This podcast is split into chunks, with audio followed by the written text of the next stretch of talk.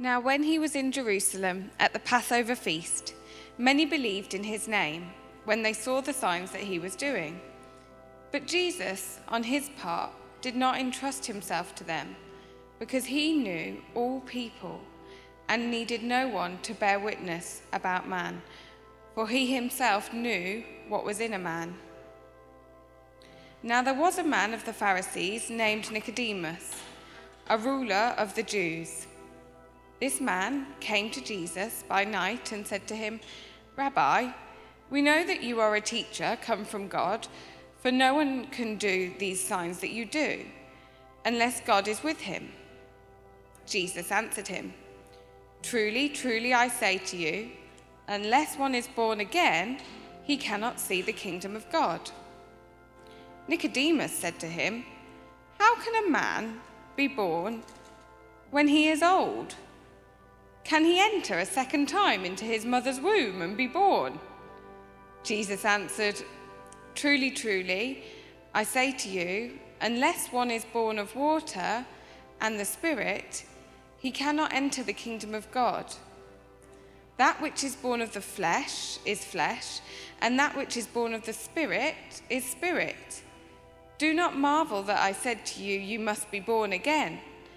The wind blows where it wishes and you hear its sound, but you do not know where it comes from or where it goes.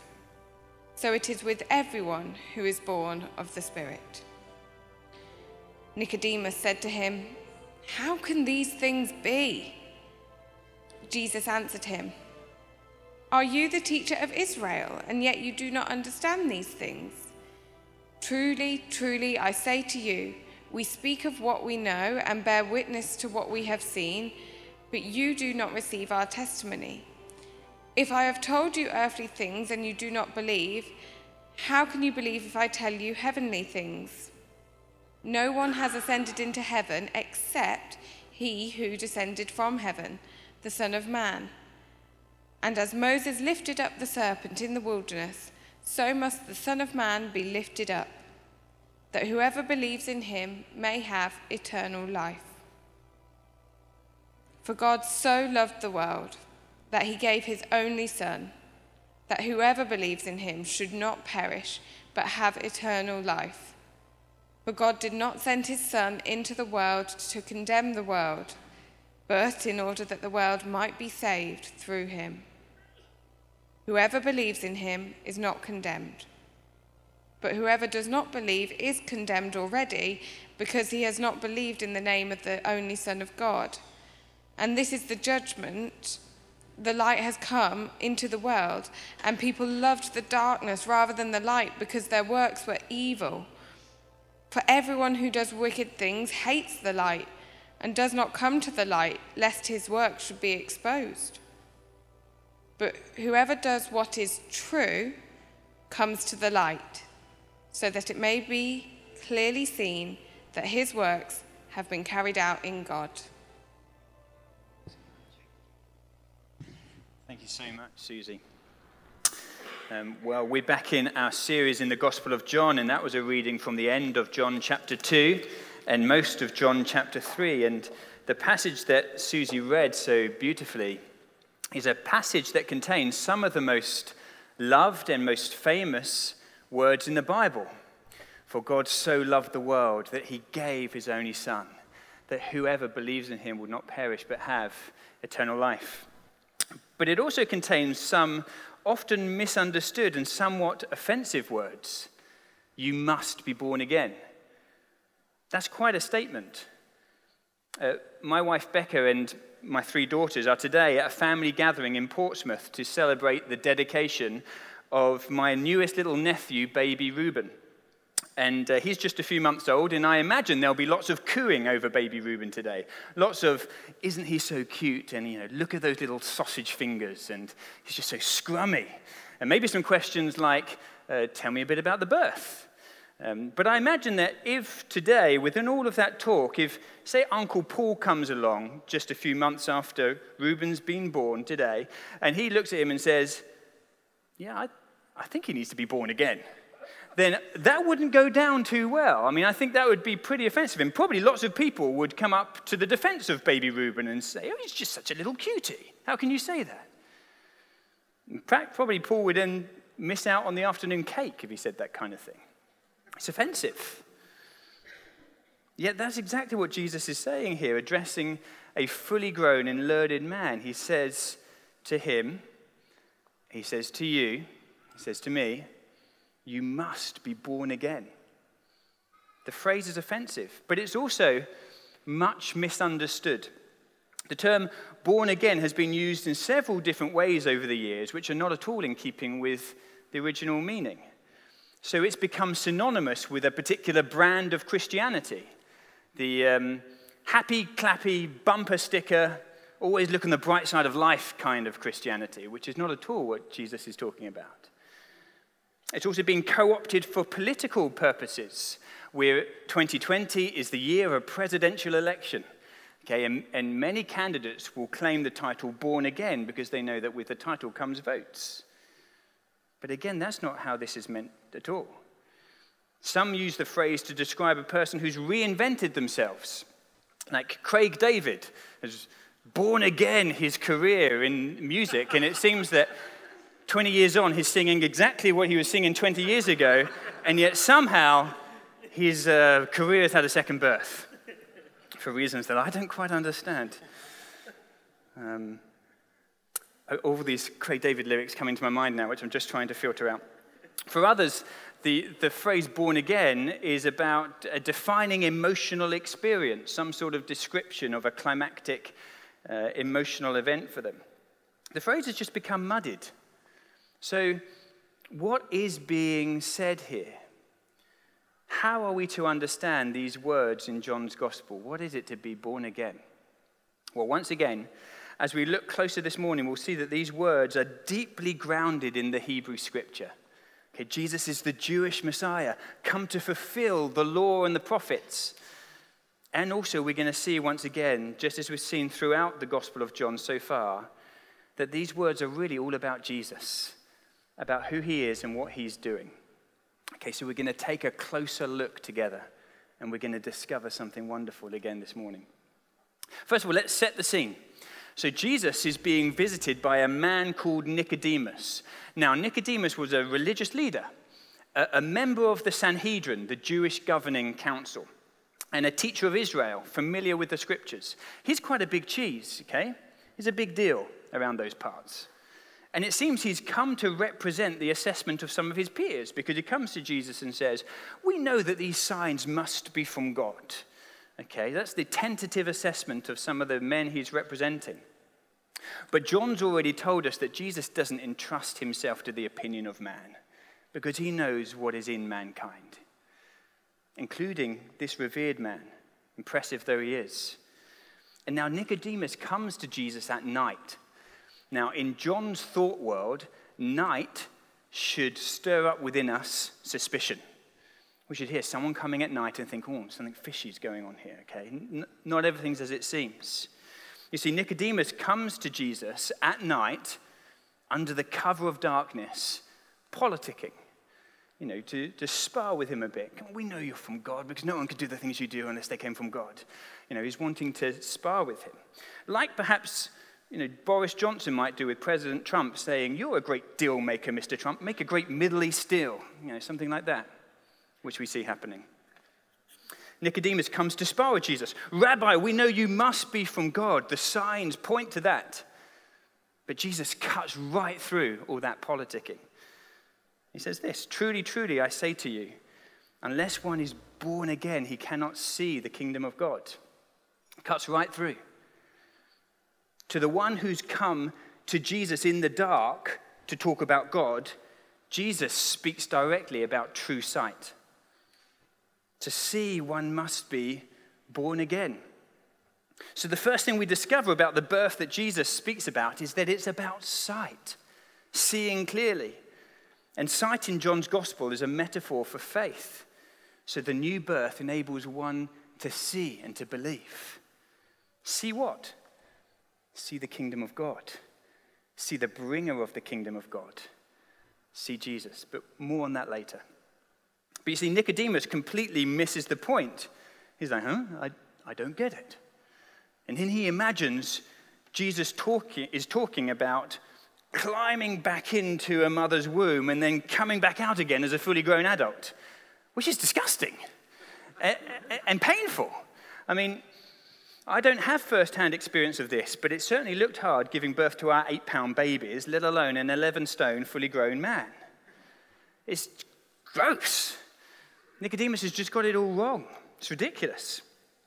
He's misunderstood Jesus. Now, here's where we need to get into a little bit of New Testament Greek to really understand what's being said. I'm not a scholar, okay, but I've benefited from consulting the books of scholars and some translation material. And it's important to do that now and then, otherwise, we can miss what's really being said.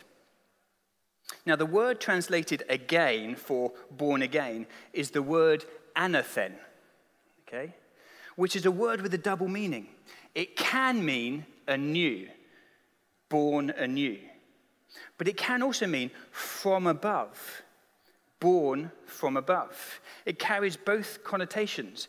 But elsewhere in John's gospel, whenever the word anothen is used, it's used in the context of from above. For example, just a few verses later in John 3, verse 31, John the Baptist is talking about Jesus, and he says, He who comes from above is above all.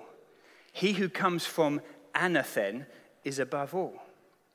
Jesus comes from anothen that he might pioneer a new way to be born anothen. He comes from above that we might be born from above. This is nothing to do with repeating birth by human effort, as Nicodemus assumed. To be born again is to be born from above possible only because Jesus has come from above to grab hold of our humanity and make it anew in Him. The emphasis is that this is all God's doing, His action. And Jesus clarifies this in verses 5 to 8. He says to Nicodemus, Truly, truly, I say to you, unless one is born of water and the Spirit, he cannot enter the kingdom of God. That which is born of flesh is flesh, and that which is born of the Spirit is spirit. Do not marvel that I said to you, You must be born again. The wind blows where it wishes. You hear its sound, but you do not know where it comes from or where it goes. So it is with everyone who is born of the Spirit. Now, Jesus seems to think that this explanation should clear things up for Nicodemus. But still, Nicodemus is like, huh? Now, why does Jesus think this should make things clear?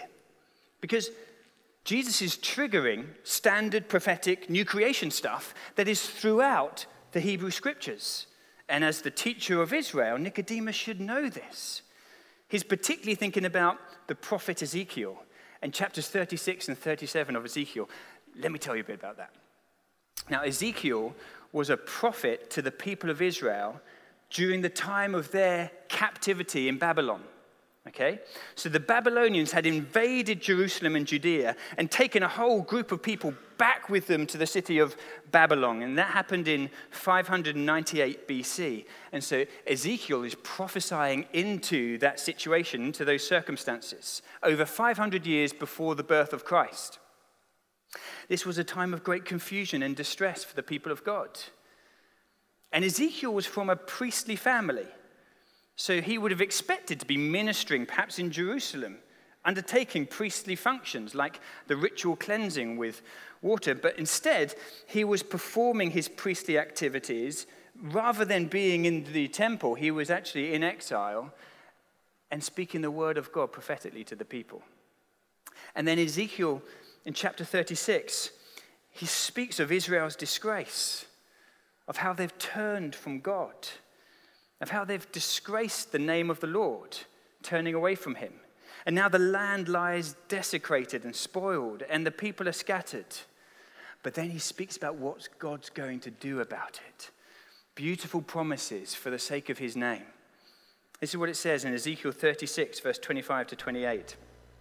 God says through the prophet, I will sprinkle clean water on you, and you shall be clean from all your uncleanness, and from all your idols I will cleanse you. You see, they'd been worshipping false gods.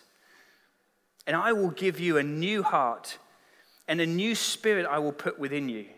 And I will remove the heart of stone from your flesh and give you a heart of flesh. And I will put my spirit within you and cause you to walk in my statutes and be careful to obey my rules. You shall dwell in the land I gave to your fathers, and you shall be my people, and I will be your God. This is water and spirit imagery coming through in the context of what God is going to do to cleanse his people, to take their guilt away to put within them a new heart, to put his spirit within them. And it will be God's doing. The, the sprinkling of water is like the cleansing rituals that were written in the law of Moses, a promise to give new hearts. And then the nations will know who the Lord is. That's Ezekiel 36. And then after Ezekiel 36 comes Ezekiel 37. Ezekiel 37 is amazing. Let me tell you a bit about Ezekiel 37. Um, the prophet has a vision of a valley. Okay, maybe you want to close your eyes. I just want you to, or you might want to look at the screen because I've tried to help your imagination here. But now, once you've got that trigger, close your eyes. Now imagine this valley. And the prophet sees the valley, and the valley is just full of dry bones. And the dry bones represent the people. And they're, they're completely dry bones, dead, dead in their sin. And God asked Ezekiel, Can these bones live? And the prophet answers, Oh Lord, you know. You see, with man, it's impossible for these bones to live, but with God, all things are possible. And then Ezekiel is instructed to prophesy life into the bones. And so he starts to speak God's word over them. And as he speaks, there's the sound of rattling. The bones are coming together. And then the bones start getting clothed with flesh. And then Ezekiel is told to prophesy the breath of life into these bones. So he calls forth the breath, which in Hebrew is ruach, which is another name for the Spirit of God, the wind, the breath of God. And the breath comes from the four corners of the earth and infuses these bones with life. Just like in the beginning when God formed Adam from the dust and breathed life into him. So in Ezekiel 37, the Spirit of God empowers the Word of God, which announces God's gift of life. All a gift from Him. And then Ezekiel sees before him a mighty living army God's workmanship. A people of God born anew, born from above, born of the Spirit. The whole house of Israel caught up in the life of the Spirit. This is the vision that Ezekiel saw that you've been trying to picture in your mind just now. And this is the vision that Jesus is activating when he says to Nicodemus, You must be born anothen. In fact, where he says the second time, you, it, it's a plural you. It's like, you know, if you were in the States, you'd say, you all, you all must be born again. You all must be born anothen. Whether a scholar or a primary school child, whether a religious expert or a common thief, you all must be born again. And Jesus has come to do it. The Word made flesh, full of the Spirit. Jesus says to Nicodemus, Flesh gives birth to flesh, but spirit gives birth to spirit. Flesh here represents human effort, our fallen human activity. You see, you cannot, by your efforts and your work, pull yourself up to God. You cannot see the kingdom that way. It doesn't matter how noble your biological ancestry, whether you were born in a Jewish home whether you were born in a Christian home, whether you were born in a secular home, whether you were born without a home. You must be born anothen. You must be born from above, born anew again. You must be, I must be. And this birth is not our doing and it's not in our control. It's not achieved by religious activities or by charitable donations know, the most pious person in the world, think of the person you think, they're just, they're just the most amazing person. They must be born again. It's not achieved by self improvement or by new resolutions. You know, we don't need Mike Blaber to just become a better version of Mike Blaber. We need Mike Blaber to become a new creation. Something needs to happen. God using the stuff to make something new, like the word that Sam brought earlier. It's not achieved by gathering certain experiences either, either of what the world has to offer in sex or in success or in luxury. Those experiences won't raise you up to true life.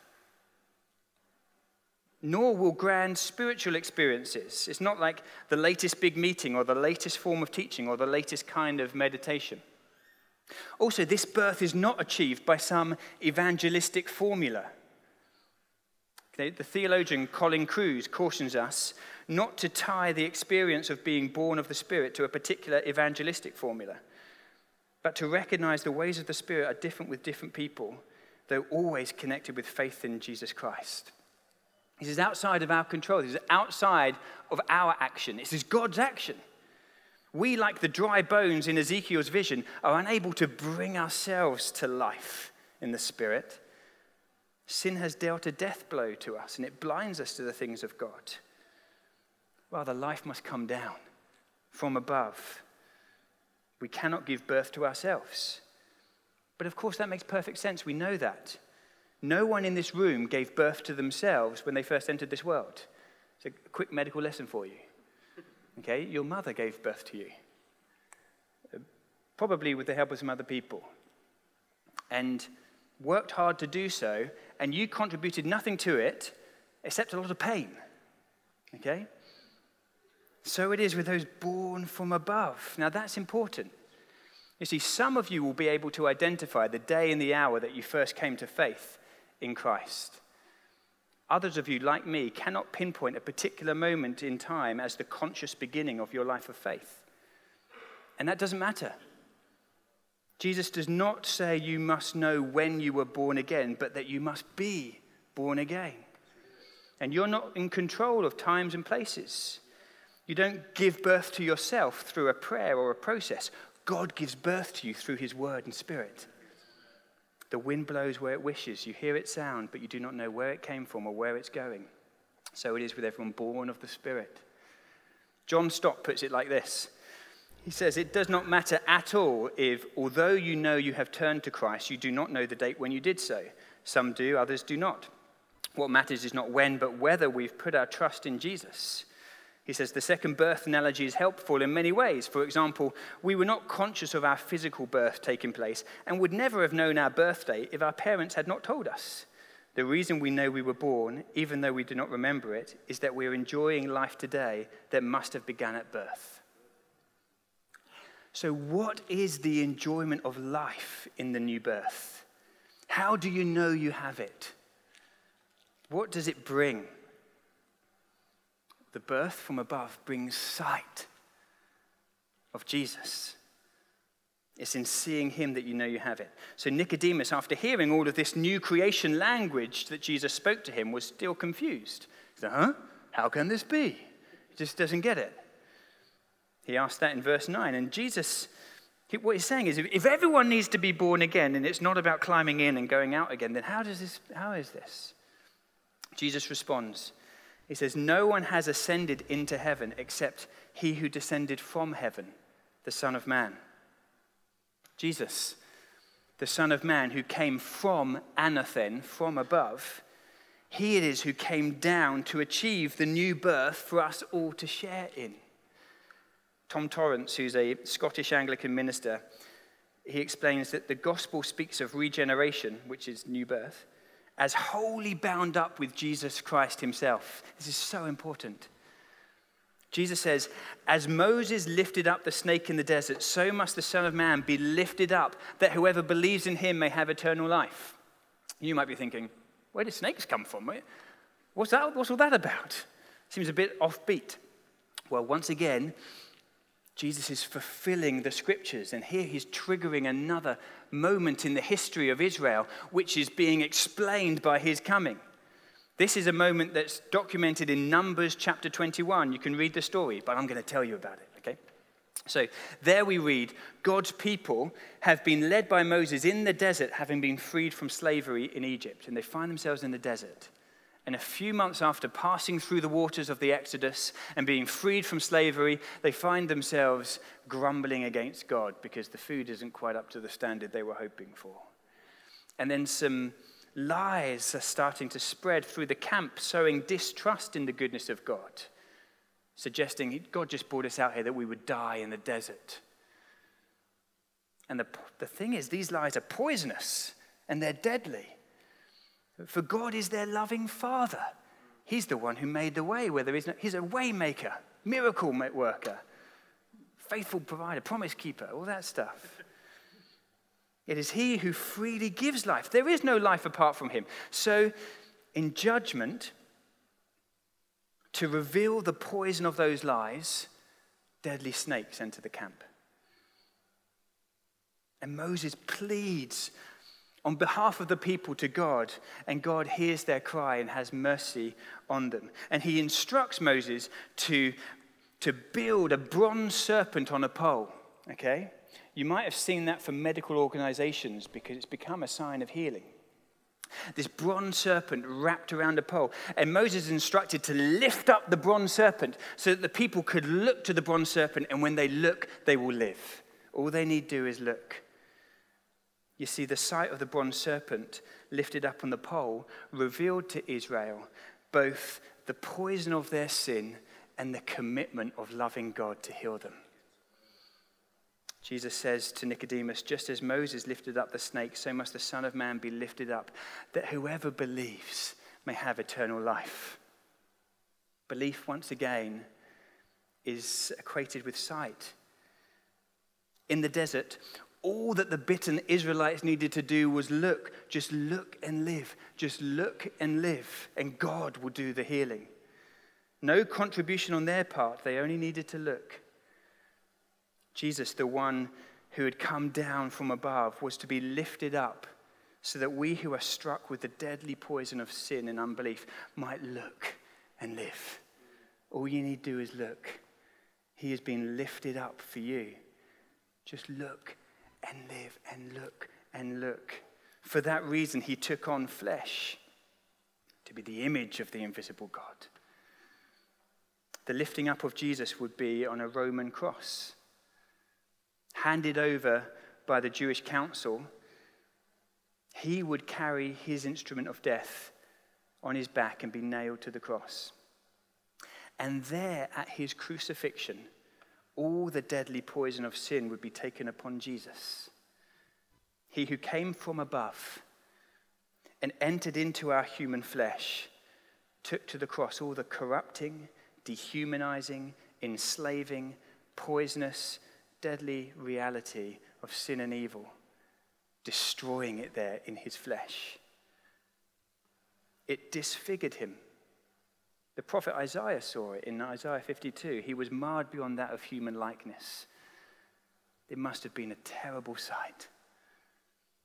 N.T. Wright explains that the evil which was and is in the world, deep rooted within us all, was somehow allowed to take all its full force on Jesus. And when we look at him hanging on the cross, what we are looking at is the result of the evil in which we are all stuck, and we are seeing what God has done about it. Just as Moses lifted up the snake in the desert, so has the Son of Man been lifted up.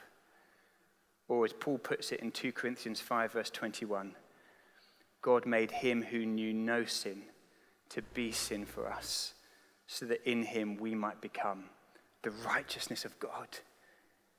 This is the cross. This is what he's done.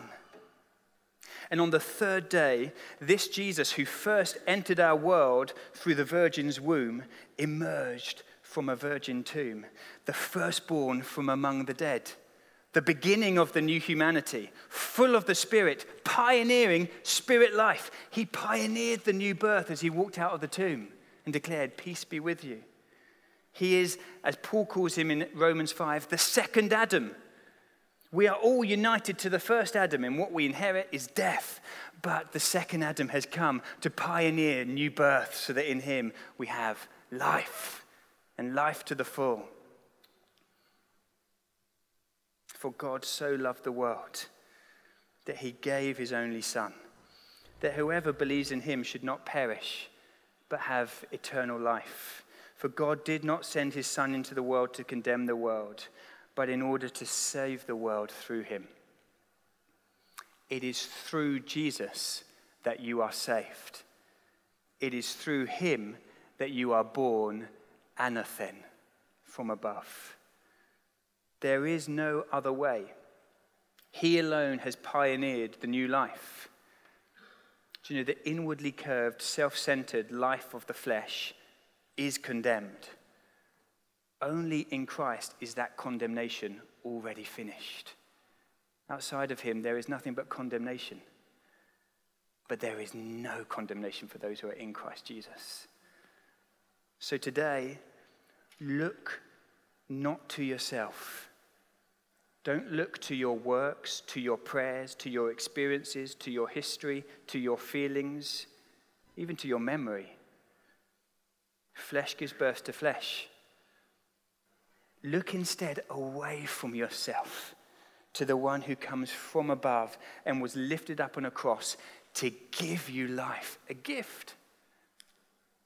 Even now, even now, as this announcement about Christ is being heard, May the Spirit of God blow through this place, bringing life to each heart.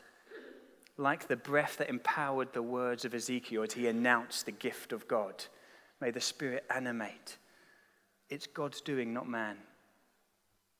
That's what is being said in 1 Peter 1, verse 23 to 25, where Peter says, since you have been born again, not of perishable seed, but of imperishable, through the living and abiding Word of God.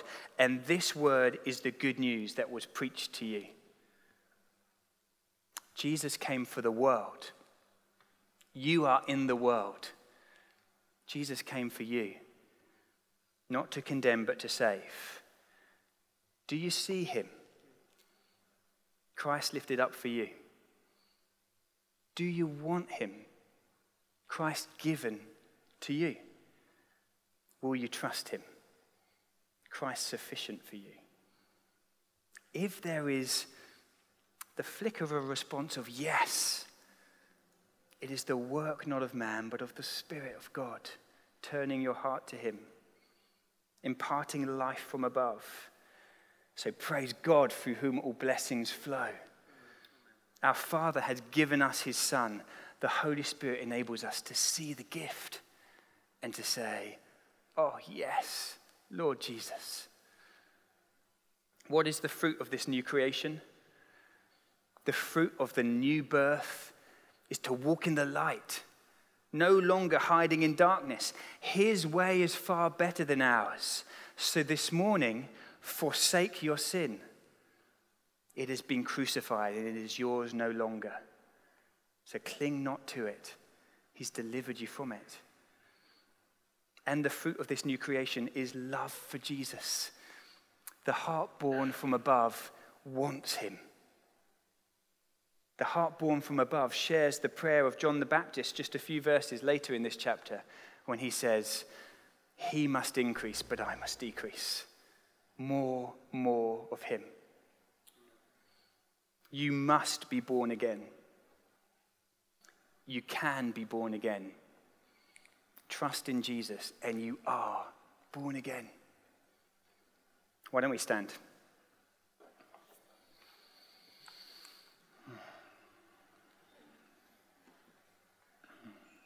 Perhaps where you are, you might just want to close your eyes. It might be that there are people in the room for whom this penny is dropping for the first time. Maybe for the first time, you're conscious of the fact you can see Him and you want Him. And if that's you, I'd love to speak to you and pray with you at the end, just to celebrate in what the Spirit is doing in you. But for all of us, there is a greater sight of Him to behold God's gift to you. Let me pray. Holy Spirit, I thank you that you are living and active amongst us and in this world. And I thank you that you take the word about Christ and you apply it to our hearts that we might see and understand the immensity of the gift of God. Father, it is mind blowing that you so love the world, including a sinner like me, that you gave your own son, that by simply looking, I might live. Thank you, Lord. And we just want to say, we see you, Lord Jesus, and we say, there's no one like you. There's nothing that compares to you. You are beautiful beyond description. You must increase, but I must decrease. I want more and more of you. I pray that for my brothers and sisters here. More and more of you. This week, more and more of a sight of the King that would lift our hearts to rejoicing, that would keep us from, from hiding in the darkness, and rather that we might walk in the light as you are in the light, as children of the light. And so I pray for that in Jesus' name. And I pray for anyone who here is just noticing for the first time the light switch on. I pray that, Holy Spirit, you would seal your work, that they would know with great assurance this is God's doing and they are welcome.